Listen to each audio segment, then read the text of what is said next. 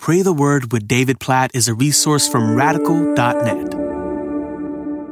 Zephaniah chapter 2, verse 3 Seek the Lord, all you humble of the land, who do his just commands. Seek righteousness, seek humility. Perhaps you may be hidden on the day of the anger of the Lord. Oh, this is one of those verses. It's just so clear for how we should pray for our lives, for others' lives, and specifically in light of what's at stake. Seek the Lord, all you humble the land who do his just commands. Seek righteousness, seek humility. So we're going to pray that in light of this reality, perhaps you may be hidden on the day of the anger of the Lord. This picture of God's coming, holy, just anger and wrath in a fallen world toward fallen, sinful men and women. We need to seek the Lord. Obviously, we know this drives us straight to Jesus, the only one who has fully kept God's just commands, the only righteous one, the one who humbled himself and became obedient to death,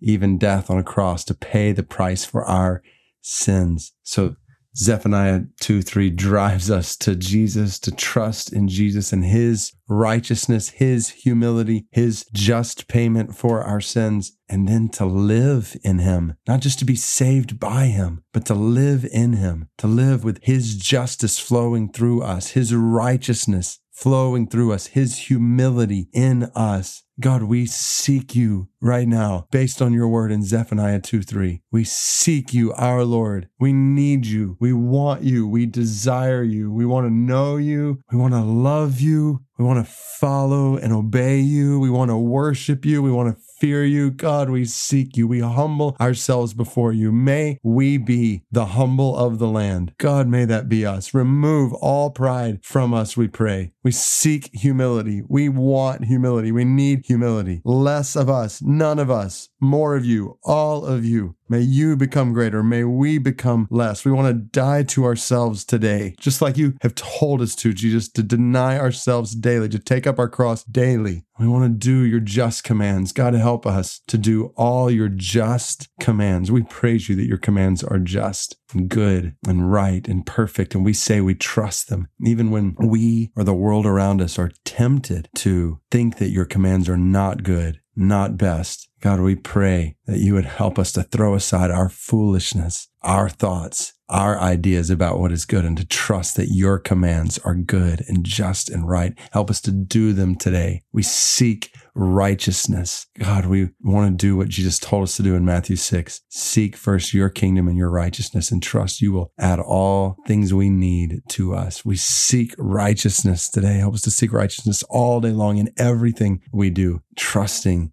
that we are hidden from your anger, not because of our effort, but because of Jesus, his life and his death and his resurrection and our trust in him. All glory be to your name, Jesus, for hiding us from that just holy wrath and anger that we are due.